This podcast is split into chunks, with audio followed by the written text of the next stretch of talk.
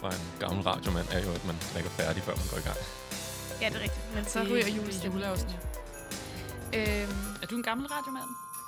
Det er det. Jeg har da haft et radioprogram på, på uh, Ballerup Radio.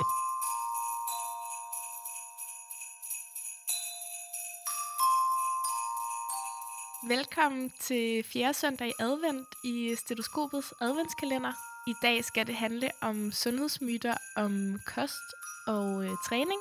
Og øh, dine værter er som altid de medicinstuderende Anna Christensen og øh, Mika Andersen. Og i dag så har vi taget en gæst med, som hedder Mikkel Fransen. Vi har jo taget Mikkel med, fordi at udover at vide en masse om træning, så har han studeret meget længe og er et af de mest nørdede mennesker, jeg kender. Og øh, Mikkel, vil du lige sige lidt om, hvem du er? Uh, ja, jeg hedder uh, Mikkel, som sagt. Jeg kender Mika fra, øh, fra et band, vi spiller i. Øhm, jeg har øh, læst både medicin og... øh, eller jeg læser stadigvæk medicin. Jeg er ved at være færdig. Øh, så har jeg læst fysioterapi. Og inden da, så læste jeg også medicin. og det er det, Mika mener med, at jeg har, jeg har været i gang med at uddanne mig i små 10 år. Øhm, og så er jeg også Ph.D.-studerende på fleksibel Ph.D.-forløb på øh, enhed for kirurgisk patofysiologi. Og jeg har forsket i dopingmisbrug. Jeg tænker, det er det, der i en eller anden grad kvalificerer mig til at udtale mig om, øh, Ja, om træning og, og sundhed. bestemt. Og der er jo, øh, der er jo faktisk flere ting, fordi vi har jo... For det første så øh, har du en Instagram-konto, og er jo en kendt influencer, også på træningsområdet. Også i den grad. Ja. Så hvis I vil følge Mikkel, så skal I finde Smukkerkongen Yes. på Instagram. Og hvad kan man øh, så se der? Man kan, man kan se videoer af mig, der øh, curler. Og det er det eneste, man kan se. Ja, Det, øh, det synes jeg selv er mega sjovt. det tænker jeg er også, dine ikke, øh, følgere gør. Der er ikke så meget viden om, øh, om træning eller sundhed eller noget som helst. Det Eller er, curls. Eller, eller curls. Det er, det er rent praktisk udførsel. Men øh, man skal være meget velkommen til at gå ind og, og like den. Jeg har snart flere videoer end følgere, og det er lidt et problem, synes jeg. Det retter vi op på med det her program. Og så synes jeg også lige, vi skal dvæle med, at Mikkel faktisk altså har mere erfaring, tror jeg, med radio, end vi har. Ja, Det er faktisk næsten lidt pinligt. inden vi, øh, inden vi, inden vi startede optagelsen, der fortalte jeg, at jeg har haft et øh, radioprogram, der hedder Radio Feedback på, øh, på Ballerup Radio 90,2. Shoutout til, øh, til folk, der hører Ballerup Radio. Fedt. Øhm, hvor vi spillede hård og brutal metal klokken 8 om aftenen om fredagen. Det er ikke et helt dårligt radiotidspunkt, er det det? Eller hvad? Jeg tror altid... hvad hvor mange tror, lyttere har man på sådan et uh, metalfredagsprogram? Det ved jeg absolut intet om. Vi lavede bare programmet og sendte det. Men jeg tror, alle tidspunkter er dårlige radiotidspunkter på Ballerup Radio. Og øh, så skal I jo huske på, at i slutningen af det her program, der kommer vi til at høre den sidste historie øh, fra gamle dage. Så øh, hæng på så længe, hvis I også glæder jer til det, ligesom os. Mm. Og så skal vi selvfølgelig ikke glemme julestemning. Nej, Det er jo det tætteste, vi har været på julen endnu. det er rigtigt. Nu er vi jo faktisk ægte tæt på. Ja.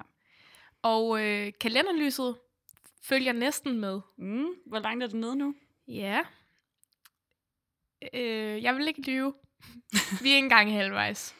Men altså, godt på vej. Ja, det er så tyk kalenderlys. Ja, men flot er det. Og øh, vi har fået snapsen på køl. År. Det har jeg virkelig glædet mig til. Altså, ja, det har jeg faktisk uge. virkelig glædet mig til. Jeg tror, det er en helt anden oplevelse. Det håber jeg. Mm. Det kan være, vi skal have to i dag så. Ja, det kan være. Det er kan en være, den er så god. Skal vi ikke uh, skåle på fjerde søndag i advent? Ej, Det er også lang tid siden, vi har fået snaps. det er jo en er hel jo- søndag siden. Eller Det, man skal vide omkring mig og Mika, det var, at vi var til julefrokost i går. Så det Ja. er ikke meget mere end 20 timer siden, vi har fået i snaps. hvert fald under et døgn siden. Man skal jo rejse sig ved det træ, man er faldet. Ja. En myte, vi aldrig fik opklaret i alkoholprogrammet, men uh, det må vi komme Nå, tilbage ja. til. Skål i hvert fald.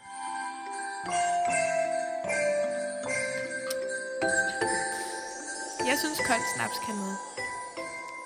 Jeg synes faktisk ikke engang, det var bedre. Nå. Men jeg, jeg havde måske også heller ikke fået lige så mange snaps sidst, vi drak. Det er jo advent i dag. Så der er selvfølgelig også en adventsgave til dagens gæst. Nej, hvor fint. Og den er til dig, Mikkel, fra mig og Mika. Værsgo. Tak. Og vil du øh, skrabe lidt imens? Du kan bare åbne. Skal jeg pakke den op? Det skal jeg lave sådan rigtig ASMR-agtigt. Ja, det tænker jeg. En rigtig hvad? Det er sådan nogle videoer med lyd. Ja, det Som folk, der går op i det, insisterer på, at det ikke er porno, men det er lidt porno. What? Ej, det er jeg glad for. En Santa Ale. Ja, den tænkte vi, den var lige til dig. Den har jeg ikke tænkt mig at drikke i dag. Det er også okay, det var også søndag, så du kan gemme den til på fredag, når det er juleaften. Men Mika, øh, hvordan øh, står det til på skrabejulekalenderen? Kan vi få en status? Ja, øh, vi er jo lidt bagud, faktisk. Vi er nået til den 14.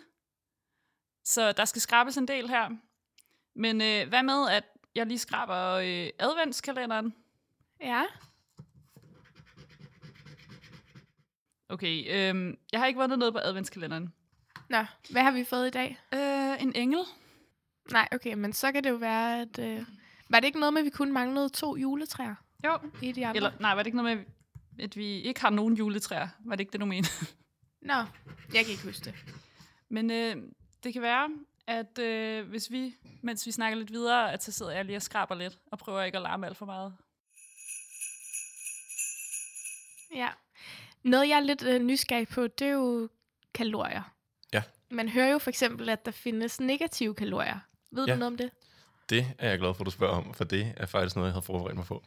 Ej, hvor heldigt. Ja, man skulle næsten tro, det var planlagt. Altså, jeg har i hvert fald haft en periode, hvor jeg spiste meget bladcelleri. Fordi at det havde jeg hørt et eller andet sted, at, at, det var, øh, at der var ligesom så mange, jeg ved det ikke, fiber i, at, at det, det, altså, så ville jeg simpelthen tabe mig af at spise det. Ja, og det er en... Øhm, Øh, altså det, det, det korte svar, og jeg kan sige det meget, meget længere, og det her tema gør mig lige om lidt, men det korte svar er nej, der findes ikke negative kalorier. Øhm, og bladcelleri, det er den, man oftest hører om, og tanken er netop, at der er så mange fibre i, og, og kulhydraterne ligesom indlejret i en eller anden matrix, øh, der gør, der, altså, altså hvor kroppen ligesom skal bruge mere energi på at fordøje de her kalorier, på at omsætte dem, end man selv får ud af det. Øhm, og det passer ikke, øh, hvad hedder det, ja. Og der er faktisk lavet en lille smule forskning. Bladcelleri er det eneste, der er lavet forskning på, men grebfrugt og agurk og salat er også ting, som der typisk bliver nævnt øh, i den her sammenhæng.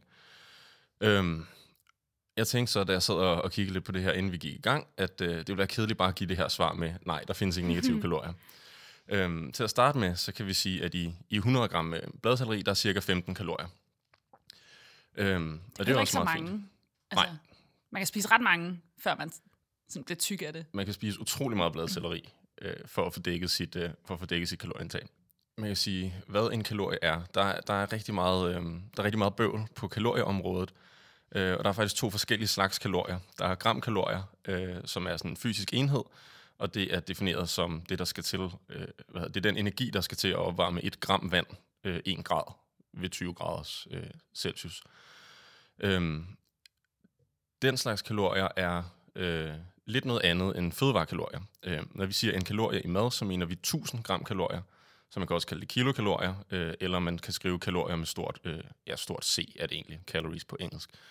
Man skriver det med. Øh, og af kilokalorier, der skal vi have, og det, altså det er individuelt, men man plejer at sige 2000 kilokalorier for en kvinde og 2500 for en mand.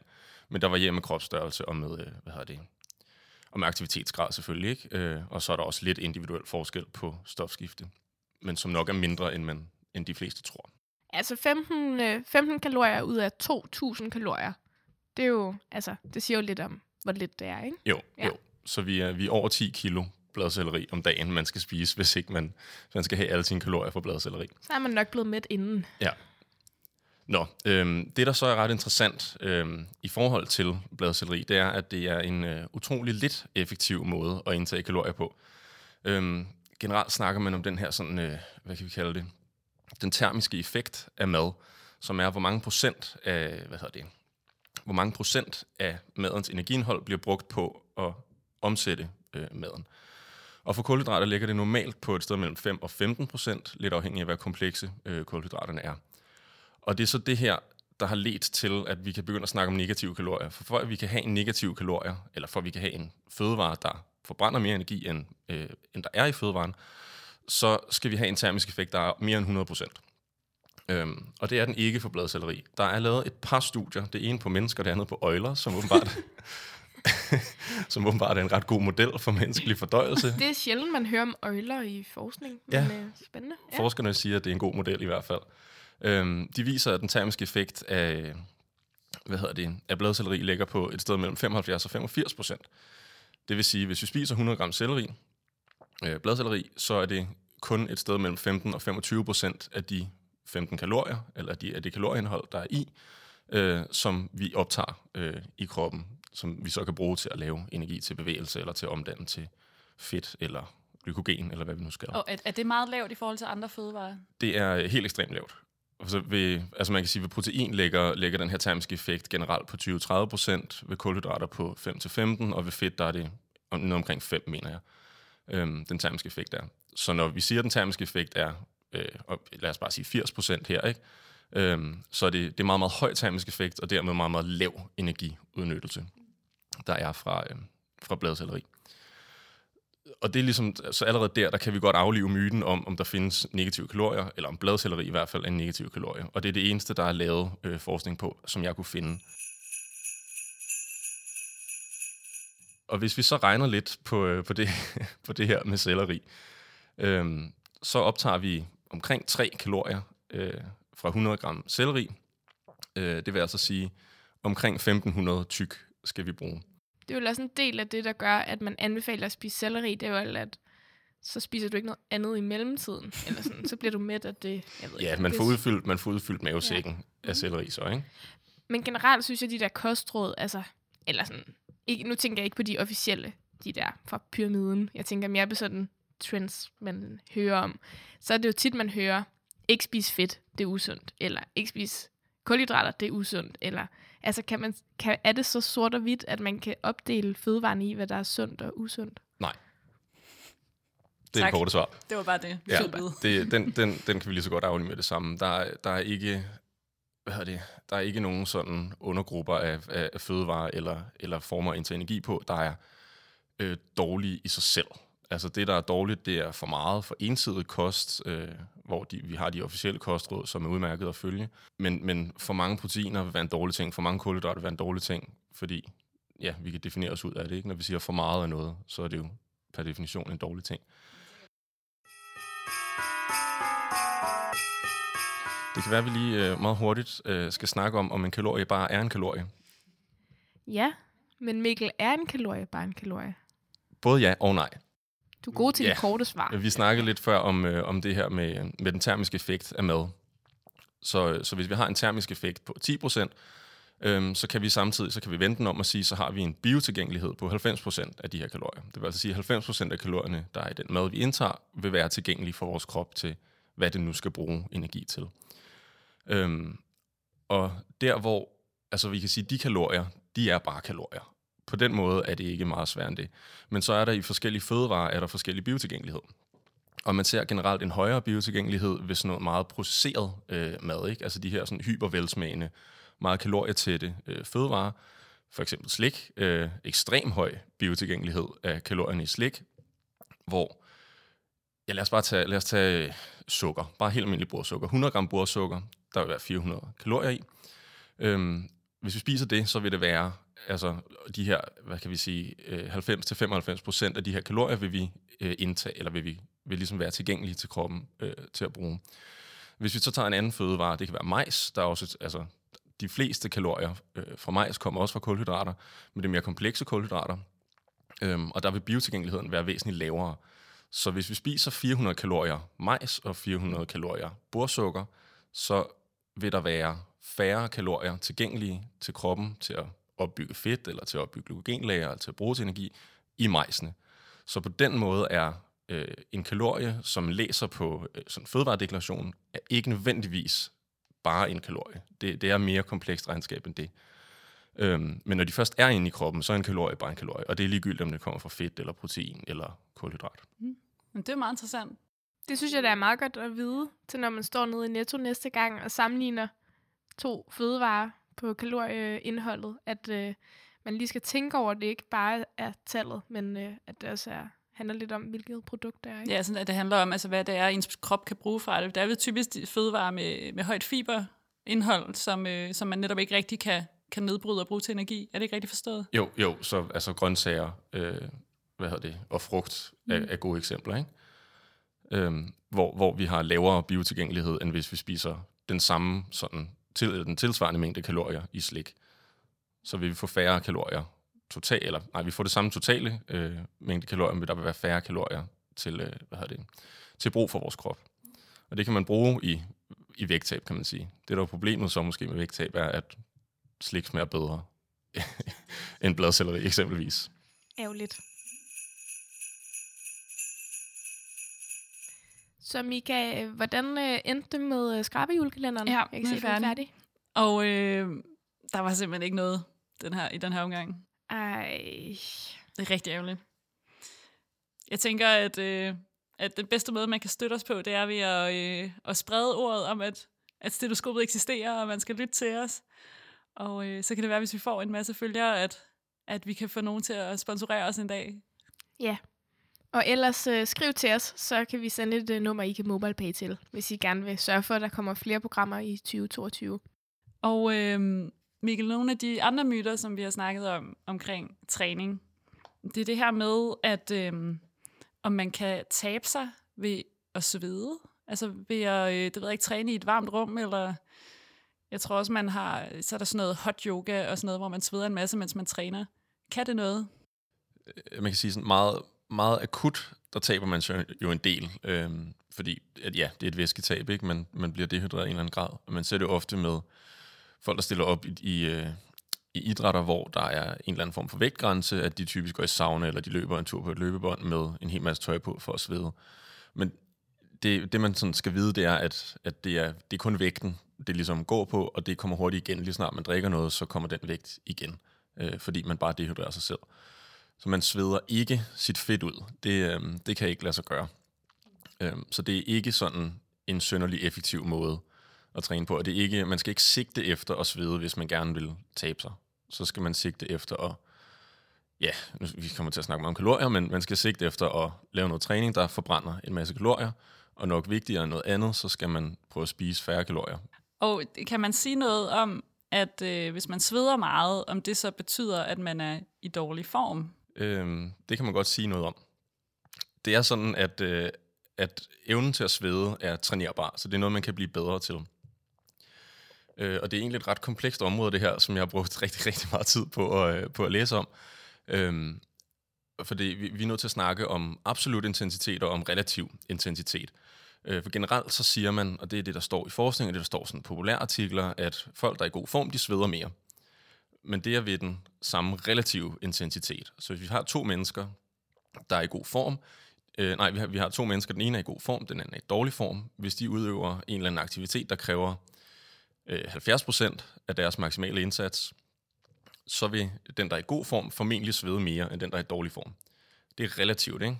Hvis vi så kigger på den absolute, hvis de laver samme absolute intensitet, det kan være, at den ene, det kan være, at de cykler med 150 watt eller noget af den stil.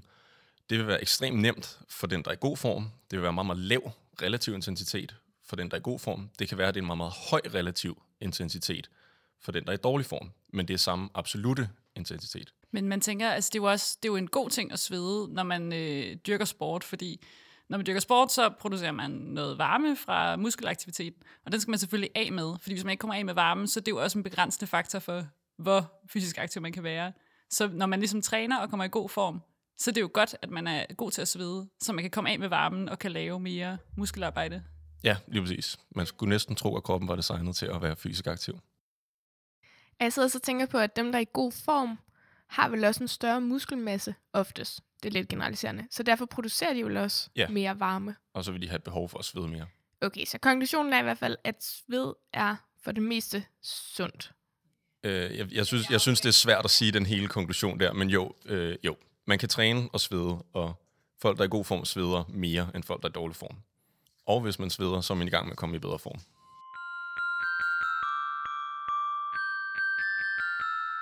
Noget vi også har diskuteret, det er om øhm, det er usundt at løbe, hvis man bor i byen. Altså, øh, hvis, man, altså hvis man tænker på, at der er mere luftforurening, når man er i byen, og når man så løber, så øh, indånder man, eller man har ligesom større luftskifte i lungerne.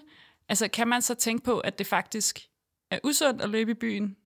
Det kan man godt tænke på, og det er der mange, der har tænkt på. Der er nok, der har tænkt på det til, at der faktisk er lavet et dansk studie om det, der viser, at øhm, de negative sundhedseffekter af luftforurening bliver opvejet af de positive sundhedseffekter ved, øhm, ved at løbe en tur.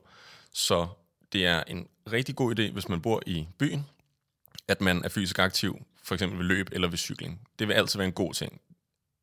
Når det så er sagt, så er det nok sundere at løbe en tur i skoven eller på landet, hvor der ikke er lige så meget luftforurening. Fordi altså, vi ved, at luftforurening er en dårlig ting for vores sundhed. Men det er ikke så dårlig en ting, at det ikke kan betale sig at have det høje luftskifte, mens man løber en tur.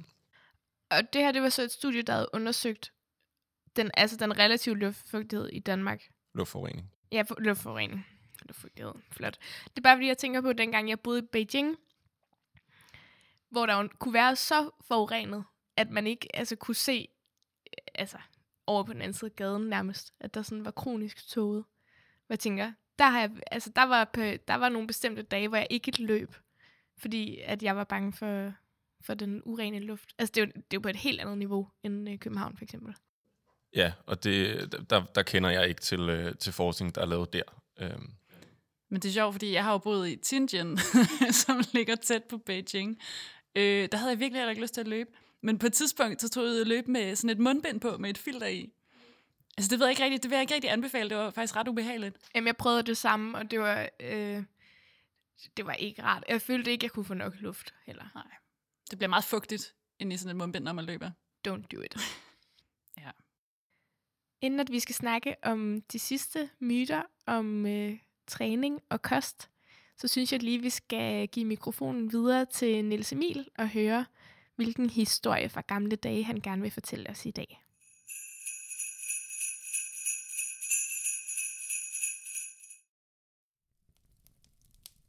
Velkommen tilbage i den lune stue. Jeg hedder Niels Emil og skal præsentere den sidste julehistorie fra pensionerede Dr. Morten Kraft, som medvirkede i efterårets episode af Historie fra gamle dage. I denne uge hører vi om den gode professor Ingerslev og om Morten Krafts kortvarige videnskabelige karriere med verdensomspændende interesse for en ganske prekær diagnose.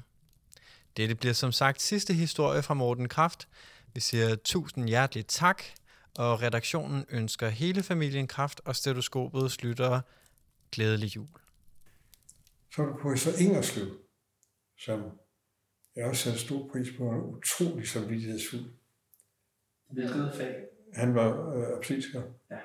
Og jeg var med glad for obstetrikken dengang. Jeg synes, det var pragtfuldt at være til fødsler. Det var noget af det bedste, jeg kendte. Og jeg synes, det var noget af det smukkeste, man kunne se. Det var, når børnene blev lagt til hos deres mor. Selv grimme kvinder blev meget kønne i øjeblik der. Det, det er rigtigt. Har du set sådan nogle? Det er meget smukt, du siger. Det, det, det er jo det, jeg gerne vil. Det er det.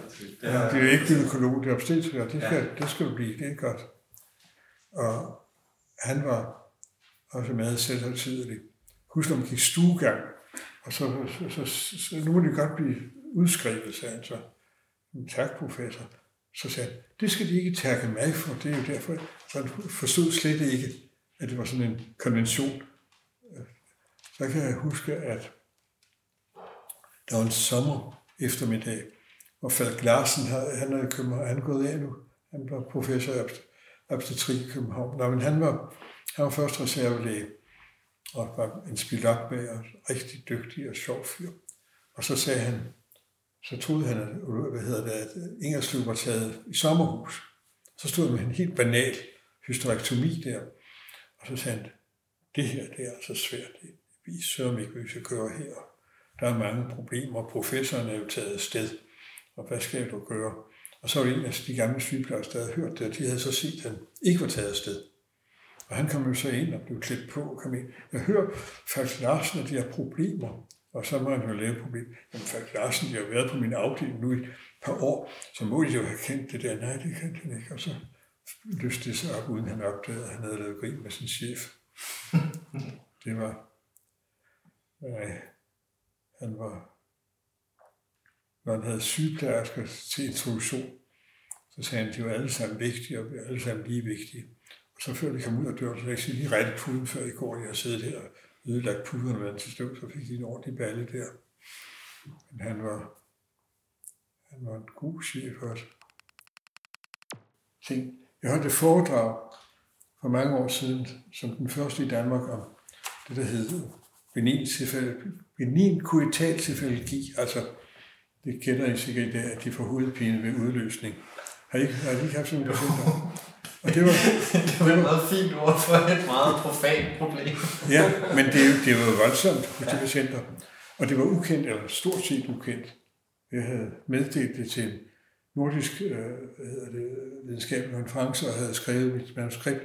Så jeg lige op dagen før, og så talte de alle sammen engelsk, og det kan jeg jo ikke. Det var skrækkeligt. Jeg ville ikke blamere mig med at tale dansk. Så fik jeg en god ven, jeg har til at... Han tog, jeg tog hans værk på neurologisk afdeling. Han lavede manuskriptet på engelsk til mig, så kunne jeg så læse det næsten langsomt op. Og den eneste gang, jeg havde været i verdenspressen. Jeg blev, opringet, jeg ringet fra, fra øh, Times og New York og Herald Tribune. De skulle høre om det her øh, hovedpine, der vi samlede. Det var meget spændende. Jeg havde tilfældigt fået dem. De kom i min konsultation i min neurologpraksis. Og da jeg så fik fat i den første, så kunne jeg høre på dem, når i telefonen, hvad det var, når de ringede skulle have tid. Altså, de havde fået sådan en hovedpine, og det kom pludselig. øh, Og så, tænkte jeg, og så fik jeg samlet 10 af dem i løbet af kort tid. Det var faktisk sjovt. Ja. Og Og så kunne du skrive en kasuistik. en lille kasuistik, ja. Ja. det var ikke. Det var ikke. Så det er ikke det er ikke sådan. Ved du hvad, Morten? Jeg tror, at reservelægerne på de neurologiske ambulatorier Ja. og børnene i åndssvageforsorg Ja. og dine kursister i, Ja. de, altså i din kursusvirksomhed, de priser sig lykkelige for, at du ikke har brugt din tid på at skrive lange artikler, men godt. at lave gode ting, som var foran sin tid. Jeg tror, jeg, når jeg ser tilbage på min karriere, eller karriere, det ikke, men min tid som læge, at det, der har båret mig, det har været, at mennesker interesserer mig. Jeg synes, det er ligegyldigt, hvem man møder, så er der jo en historie. Og jeg husker, jeg blev lidt, øh, lidt øh, folk sagde, at jeg snakkede for meget med patienterne. Og, og det kan godt være, at deres historie interesserede mig lige så meget som deres syge historie. Jeg synes, det var fantastisk givende, alle de mennesker, der kommer ind. Man aner ikke, hvem det er, så skal man i løbet af en kort tid tale med dem, finde ud af det og få et lille forhold til, det var livsgivende. Det gjorde også, at man kunne arbejde som alt, fordi der var hele tiden nye ting, og de så havde Hortons hovedpine, hvad det var, det var altså en sidegevinst, hvis man så kunne gøre det.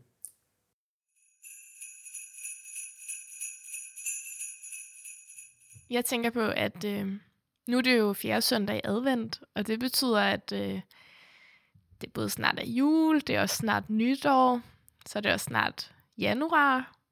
Og Mikkel, sådan, øh, har du nogle gode råd til dem derude, der måske vågner op 2. 3. januar og tænker, jeg kunne godt tænke mig at gøre noget, der er sundere for min krop i år?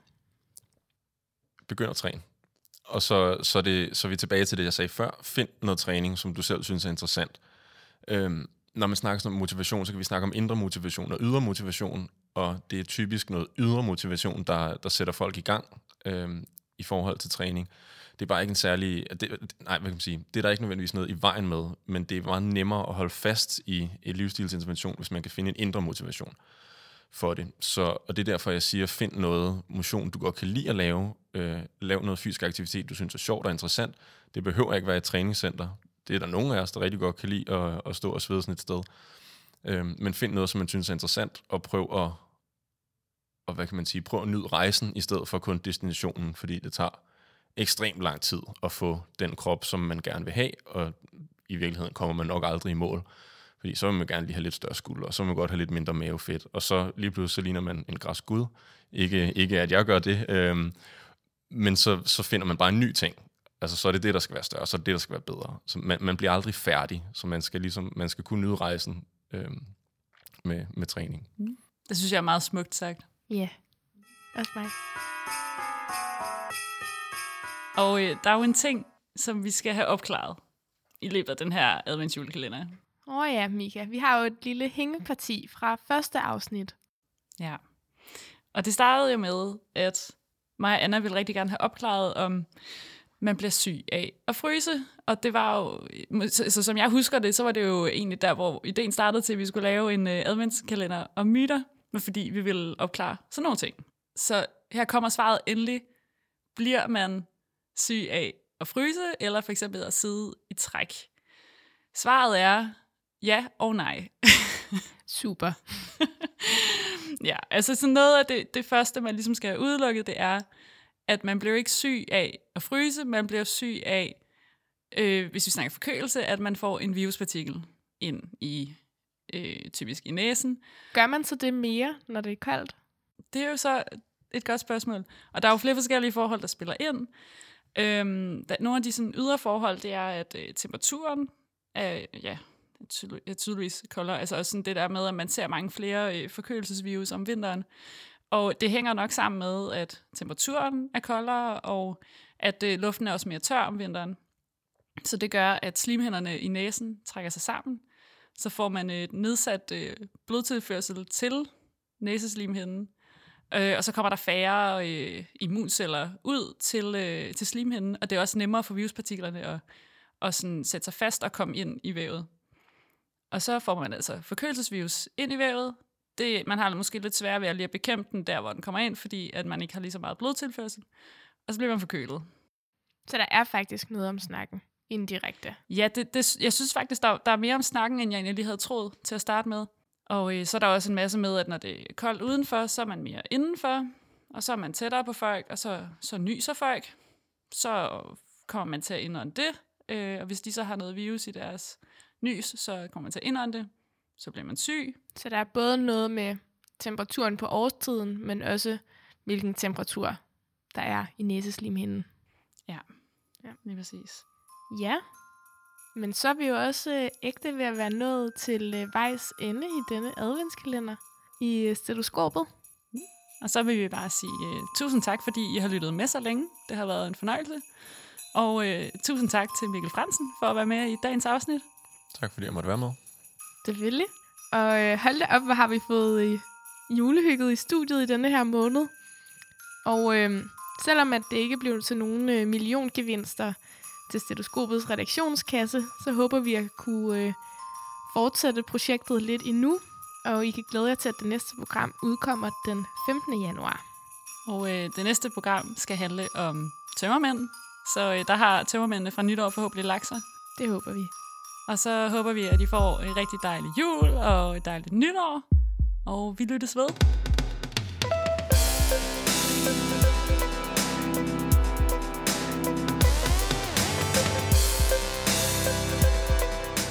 Nå, okay. Og hvad er øh, rammen for i dag? Det er øh, træning og motion, og så er det selvfølgelig fjerde advent. Og...